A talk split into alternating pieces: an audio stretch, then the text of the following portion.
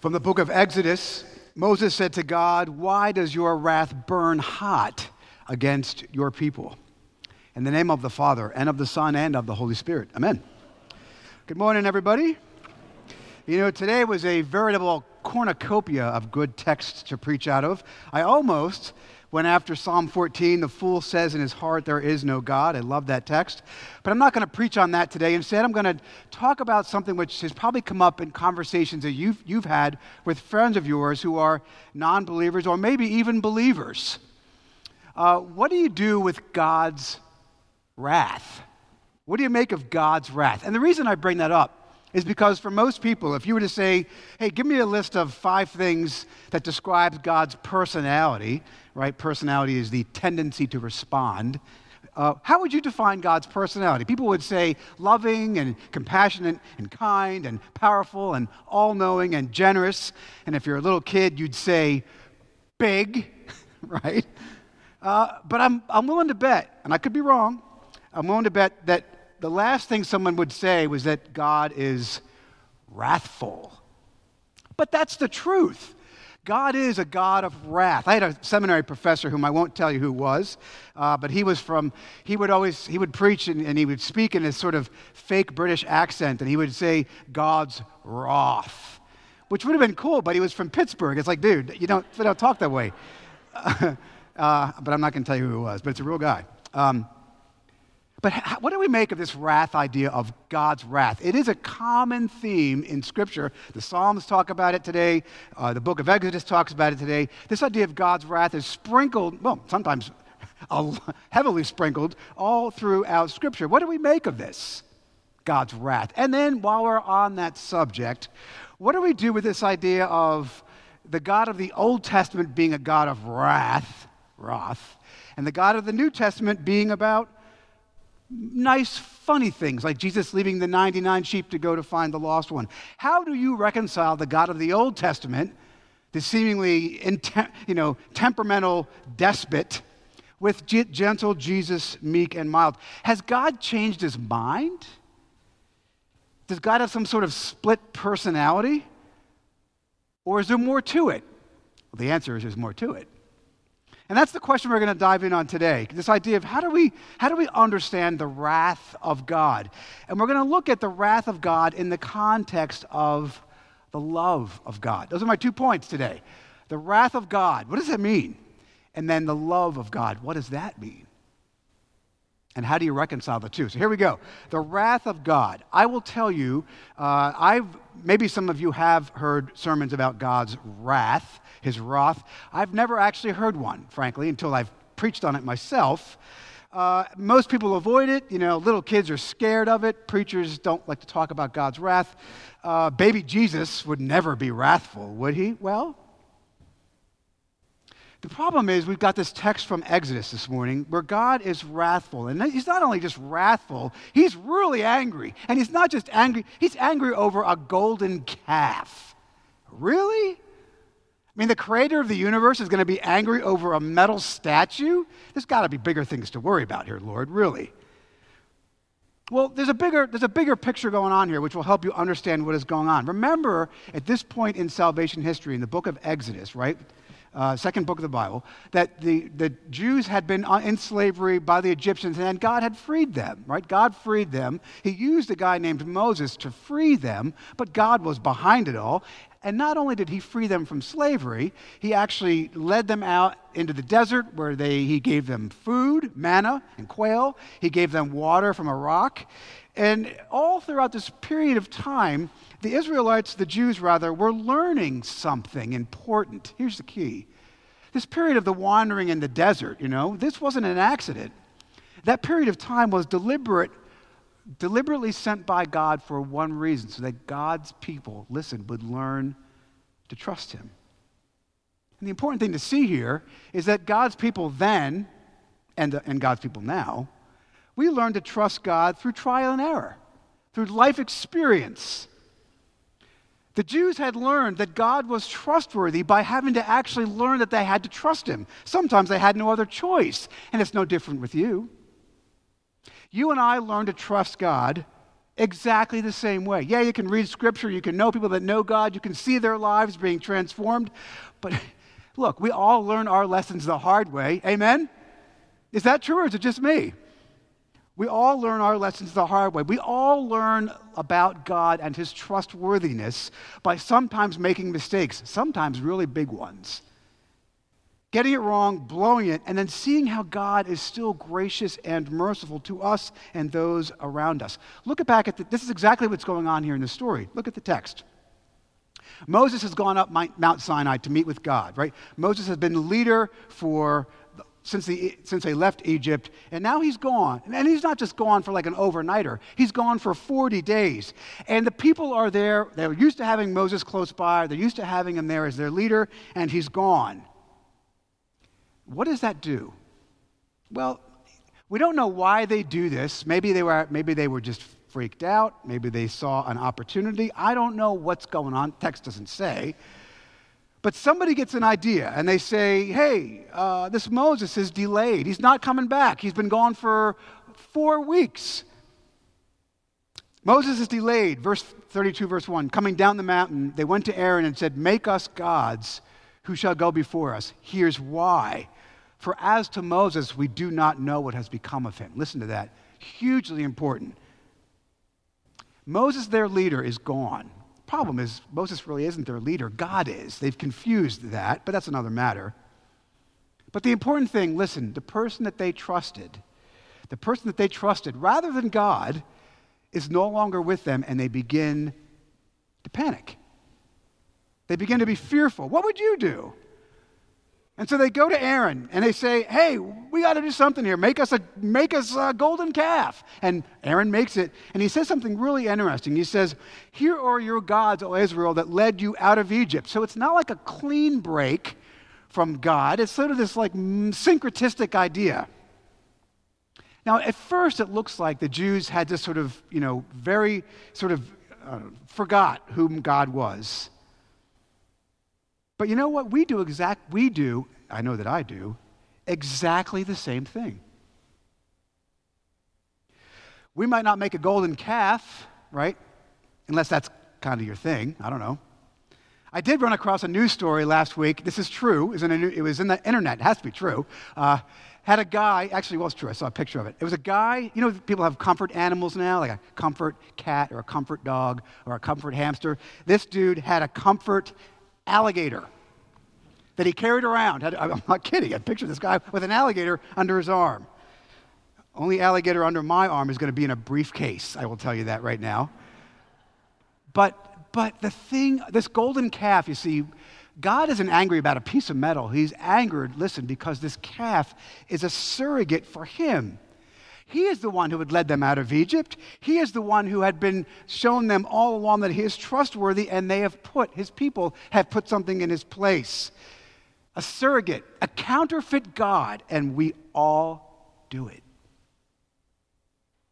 When we're scared, when Moses is high on Mount Sinai, when we're not sure what's going on, right? When it hits the fan, we need something to hold on to. Fear has a way of challenging and confusing and testing our faith, of exposing, fear does, exposing really our fundamental lack of trust in God. And so what do we do?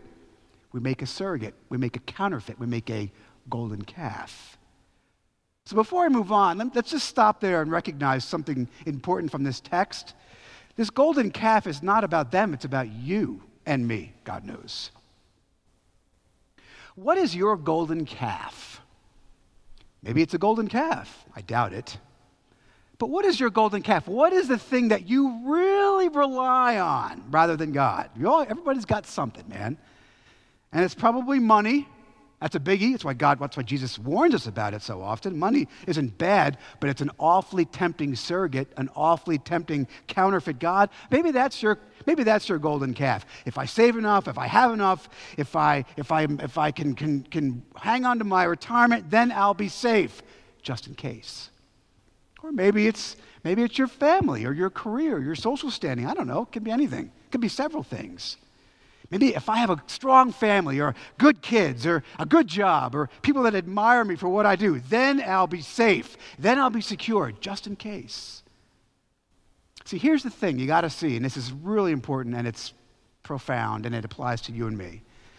The golden calf for the Jews or for you is your plan B. the golden calf is what is your plan B in case, in case God doesn't do what you want him to do on your time frame. So here's a question for you, and it's a real one. I want you to think about this. What's your plan B? What's your golden calf? What's the thing that you really lean on when you're fearful, when you're confused, when you're scared? See, this golden calf is something that we put in God's place, something we all do. We've all got them. But here's the bigger question. We've all got a, golden calf, something or some things that we lean on for our true security. But here's the bigger question in all this, which has got me thinking why is God so angry about it? I mean, really, it's a calf, it's a piece of metal. Why is God so wrathful? Well, here's why. Listen to this you can't have love without wrath. You cannot have love without wrath. I'll prove it to you. You know, uh, people criticize social media all the time, right? I do. I don't, I don't, have any Twitter account or any of that kind of stuff, uh, TikTok or any of that sort of stuff. I have a Facebook account, right? I'm a 55 year old, 54 year old man. That's, that's the best I can do. And an email, right? But social media, it's not only is it is it dangerous in a democracy because it can control speech and you can limit what people can information people can be exposed to so they don't get offended? Some of the things which have been most transformative in my own life frankly are things which offended me but that's another matter. But social media is dangerous for teenagers and, and, and adults too. Because social media is one of those things where it's really really easy to bully someone they don't have to be in the same room or the same country. It's easy to be a tough guy or a tough girl when a person attacking you isn't even when you're attacking someone who isn't even in the same room. Or even bring it in closer to home, right? Remember when your kid went to school in third grade or fourth grade or second grade or whatever? Even if they don't get bullied on social media. Remember the time the kid came home from school and was crying because Johnny kicked him on the playground or Mary threw dirt at him? Remember that? Remember when it happened to you that someone picked on you and you went home and you told your parents about it? Or your kid told you how someone had said a word that they shouldn't have heard or showed them something they shouldn't have seen? And someone's their kid's explaining to you, your child whom you love is explaining to you this thing which happened to them on the playground or on social media. What's your reaction? What's your reaction? Wait for it. Your reaction is wrath. Wrath, friends, it's a logical consequence of love. We experience wrath when someone we love is threatened. We experience wrath when someone we love is taken from us. And the greater the love, the greater the wrath. You see my point? See, God's wrath is a wrath of love. God is a God who loves us so passionately, so deeply, so individually that God's wrath burns when we are threatened. Not because he doesn't love us, but ironically because he does, you see. And if you find that hard to believe, let me challenge you with this idea that someone gave me when I was in seminary. like, God of wrath, please, that's so old fashioned, Father, really? Well, let's, let's stop for a minute and think about this for a sec. It's important. Imagine a God without wrath. Let's imagine the opposite for a minute, shall we? Let's consider a loving God without wrath. today is the 21st, it is today, right? 21st anniversary of the attacks on September 11th in New York. You remember where you were that day? You remember where you were right now, 21 years ago, if you were alive. Imagine a God who saw the suffering of his people, who watched people fly airplanes into buildings and the wars that had started and the people that were killed as a result. Imagine a God who saw all of this and said with a wink and a smile, Oh, come on now, why can't we all just get along?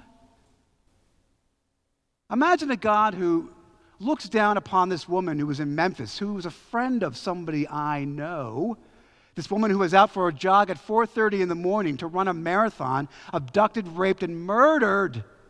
Imagine a God who sees that and goes, "Oh boy, really? That's just, boy, that's really, that's really too bad."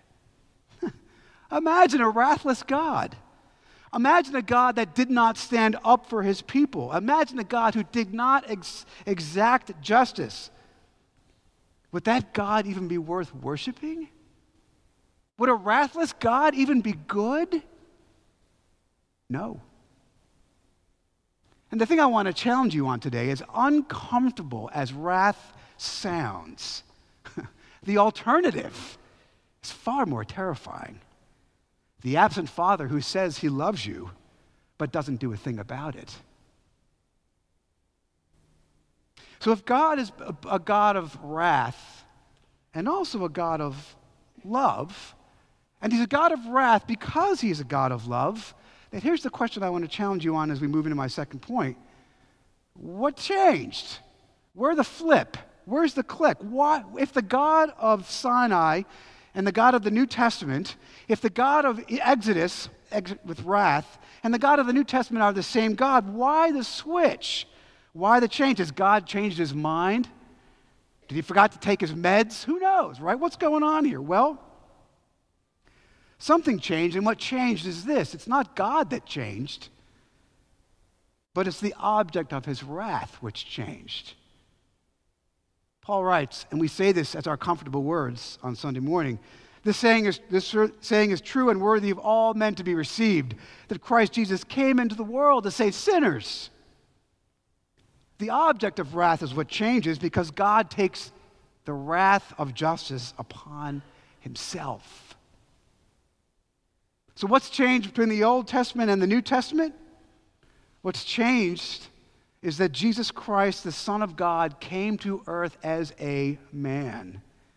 That Jesus Christ became the object of God's wrath in your place and in mine. Thank you, Lord that God offers you this free gift of His Son. It's an intractable problem, a God of love and a God of wrath, unless you do one thing, and that God takes the wrath of justice upon Himself. And that is what He does in the person and work of His Son. That Jesus comes to earth to take God's wrath in Paul's place and in yours and in mine.